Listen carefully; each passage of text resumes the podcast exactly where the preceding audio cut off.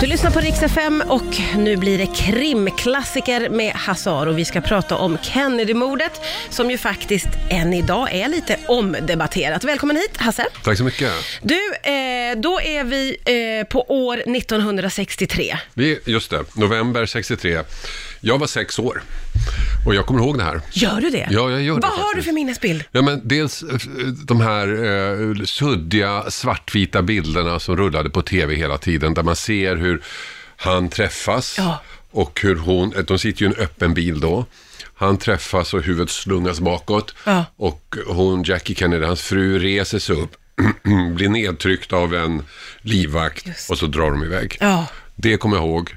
Och sen kommer jag ihåg att det var så konstig stämning överallt. Ja. Folk var så oroliga, de vuxna var så, ja det var jättekonstigt. Så jag kommer ihåg det här ganska bra faktiskt. Ja, gud vad intressant. Och det här var ju då eh, 22 november 63. Eh, Kennedy var i Dallas, han skulle åka dit på, eh, jag vet inte vad han skulle göra där, men han åkte dit i alla fall och det här var ju planerat sedan länge, så att det var ju många som visste att han skulle åka där och sen eh, åkte de i en kortes och han färdades då i en öppen bil. Och eh, så blev han då skjuten i den bilen och eh, dog omedelbart tror jag faktiskt. Men Ja, bilen... för han konstaterades död bara en halvtimme senare och det här har jag inte förstått förrän ganska nyligen, att det gick så snabbt. Ja, och sen bilen drar iväg till sjukhuset. Ja. Så att han är på sjukhus ganska länge. Och bara eh, någon timme, ett par timmar efter detta så grips en kille som heter Lee Harvey Oswald. Han grips inte som misstänkt för mordet, eh, för det har man inte fattat. Men han, han är lite paranoid så att han har skjutit en polis. När han är på flykt, för Ja. han tror att den polisen jagar honom. Okej. Så att han grips för det här mordet. Mm. Och sen så, när man kollar upp honom, kollar hans arbetsplats, så i det hus där hans jobb ligger, så på sjätte våningen, där hittar man ett eh, gevär med kikarsikte. Mm. Och det är det geväret som har använts för att skjuta Kennedy, Mm. så att då grips han. Så det här då, skulle man ju tro klarades upp ganska fort. Ja, ja, ja, visst. Han häktas, två dagar senare så ska han föras från häkte till fängelse. Och det här är ju en enorm mediauppmärksamhet och av någon anledning får journalisterna och tv-kamerorna stå precis bredvid när han förs ut från häktet och det är massa folk där. Ja. Och direkt sen 10 miljoner tittare, då kliver det fram en man med en pistol och skjuter ihjäl honom. Det här måste ju ske också i direktsändning. Det sker i direktsändning. Jack Ruby hette han, nattklubbsägare. Det kommer jag också ihåg, för det här är ju så absurt så att det finns ju inte. ja. Eh, Jack, Ruby, Jack Ruby han grips och eh, döms för det här mordet eh, på Lee Harvey Oswald och till döden. Men han dör i fängelset sen eh, innan domen hinner verkställas. Ja. Det här blir ju förstås väldigt uppmärksammat, väldigt stor polisutredning. Den nya presidenten då, Lyndon B Johnson som var vicepresident, han tillsätter en utredning, Warren-utredningen. Och den då konstaterar att det här är ingen konspiration. Det var en ensam mördare, Lee Harvey Oswald. Och eh, Ruby sköt honom för att han var förbannad för att Oswald hade skjutit presidenten. Ja. Och så satte man locket på. Okej, så det, man kom fram till det och bestämde att så var det. Så var det. Och sen var det inget mer med det, Nej. enligt den nya presidenten. Ja. Eh, och sen så blir det ju naturligtvis mycket mer, för att det dyker upp konspirationsteorier. Och vad jag förstår så även amerikanska folket börjar ju liksom ifrågasätta. Alltså sen kom det ju, den här eh, kommissionen då, Warren-kommissionen, den blev ju allt mer ifrågasatt och sen på 70-talet så tillsatte man faktiskt en ny kommission som heter HSCA som står för någonting som jag har glömt. Och den slog fast att det var en konspiration. Okej. Och inte bara det, utan att det förmodligen var flera skyttar, vilket också är ett rykte som har levt genom åren. Men den, den tog inte ställning till vilken konspiration det skulle vara Okej. eller vem som skulle ha bakom, utan de, de bara konstaterade. Ja. Och vad är det då som gör att det här kan vara en konspiration? Jo, det finns ju några saker som är liksom eh, vä- väldigt eh, tydliga här. Det ena är att man visste att han, alla visste att han skulle komma till Texas den här dagen. Att han skulle åka i kortege och vilken väg han skulle eh, åka. Det var ju offentligt. Ja. Så det gick att planera det här. Man behövde inte lita sig på stundens ingivelse därför att en mördare då, eh, som, som en lejd mördare, han har ju två mål med, med, med sin gärning. Det ena är att eh, klara själva uppdraget och det andra är förstås att komma undan. Och det känns ju mycket tryggare då om man kan planera hur man ska göra gärningen, leta efter eh, bra platser och sånt. Och den här platsen som Oswald hade valt, den, den låg ju väldigt högt och bra och långt ifrån eh, själva Ja, eh, kortegen. Ja. Så han kom ju undan därifrån. Eh, Det andra som talar för att det här faktiskt är en konspiration, det är att han själv blev mördad. Att någon mördar mördaren. Mm. Och det är ju jättekonstigt. Och det, jag menar, i en konspiration så är det det ganska naturligt, för han vet ju vem som har anlitat honom. Ja, just det. Och om han eh, är död så kan han inte prata. Och den som i sin tur dödar honom behöver ju inte veta någonting om, eh, om planläggningen för presidentmordet. Nej, just det. Så att då stänger man den informationsvägen.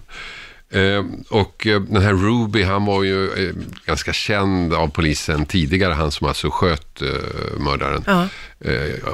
I gangsterkretsar. Så, där. så att jag menar, Ah. att han skulle då agera som upprörd medborgare, det tror jag inte på. Utan snarare befann han sig väl i en miljö där man skulle kunna leta efter någon som ville ta sig an ett sånt här Ja, uppdrag. okej, okej. Så det tror jag att, att jag tror faktiskt att det var en konspiration bakom det här. Ja. Och, och om det är då som den här andra kommissionen kom fram till att det var flera skyttar, ja men då, då var det ju en konspiration. Ja, och, och det, som vi sa innan, att det amerikanska folket började snabbt också luta mot Ja, att det var något annat som hade...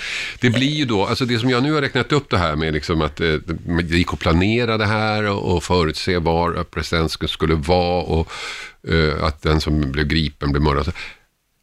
Det skiljer ju från det statsministermord som vi har, som är olöst. För där är det ju precis tvärtom. Ja. Där var det ingen som visste att han skulle gå. Det gick inte att planera och sådana saker. Så att jag menar, eh, konspirationsteorin är mycket starkare i Kennedy-fallet. Ja.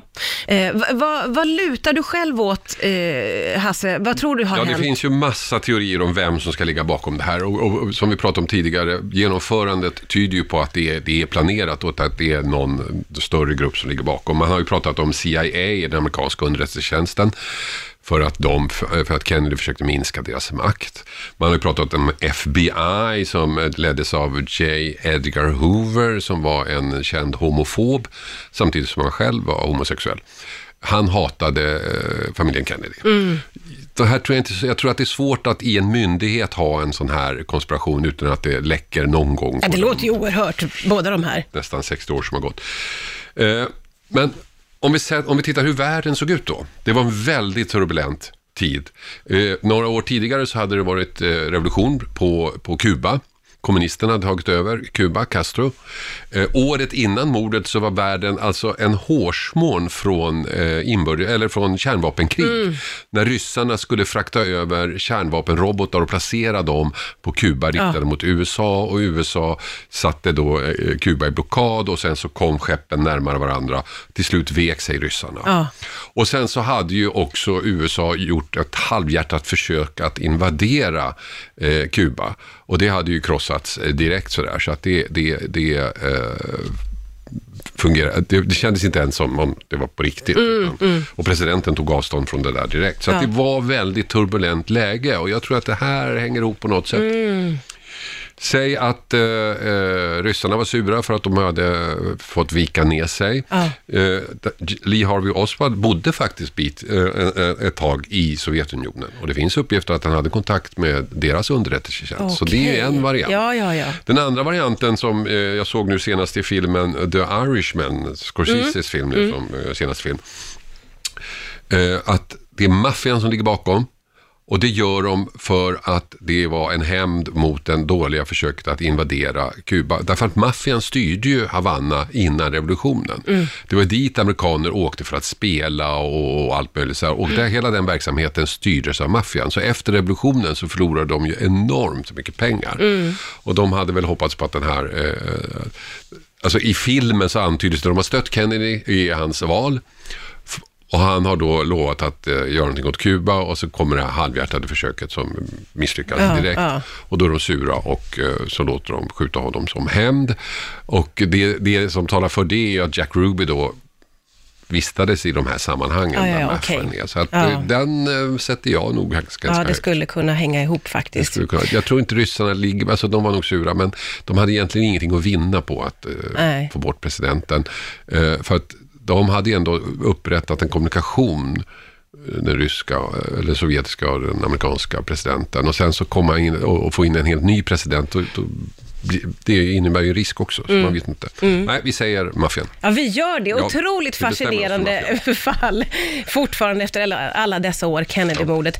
Eh, jag ska släppa iväg dig för du har ju viktigt åtagande ikväll. Är det dags för Efterlyst? Ja, vi har eh, program ikväll. Vi kommer att prata om, eh, om jag får göra lite kram, vi kommer att prata om det senaste i Norge med, med den här eh, kidnappningshistorien som polisen nu tror är en mordhistoria och där Ja. de tror att den kidnappade personens make, Tom Hagen, är den som har mördat henne. Han Mm. eh, ska släppas idag. Eller han, häktningen eh, hävdes idag, sen sa Just det, polisen överklagade, så om han släpps idag eller inte, det vet jag inte. Men vi kommer att rapportera om det. Ja. Vi pratar om en eh, väldigt grov våldtäkt i Gävle. Där en kvinna blev våldtagen av två män. Eh, en av männen hade en väldigt speciell tatuering som hon memorerade och sen ritade av. Oj. Så den tatueringen kan ju bli deras fall. Ja. Den ska vi visa ikväll. Oj, och sen har vi ju också, pratar vi om eh, den här eh, mannen som jobbade på en förskola i Botkyrka och var pedofil och har eh, utsatt en del av barnen på den förskolan för övergrepp. Eh, rättegången börjar. Eh, där finns ju också en sidohistoria. En av föräldrarna, en pappa, blev ju så upprörd att han åkte hem till den här förskolläraren och, och misshandlade honom. Gud, och den pappan mycket. är med ikväll och berättar om detta. Ni har mycket på gång. Eh, på gång. Efterlyst 20.00 TV3. Tack snälla Tack. Hasse Aro för att du kom hit och bjöd på en krimklassiker. Tack.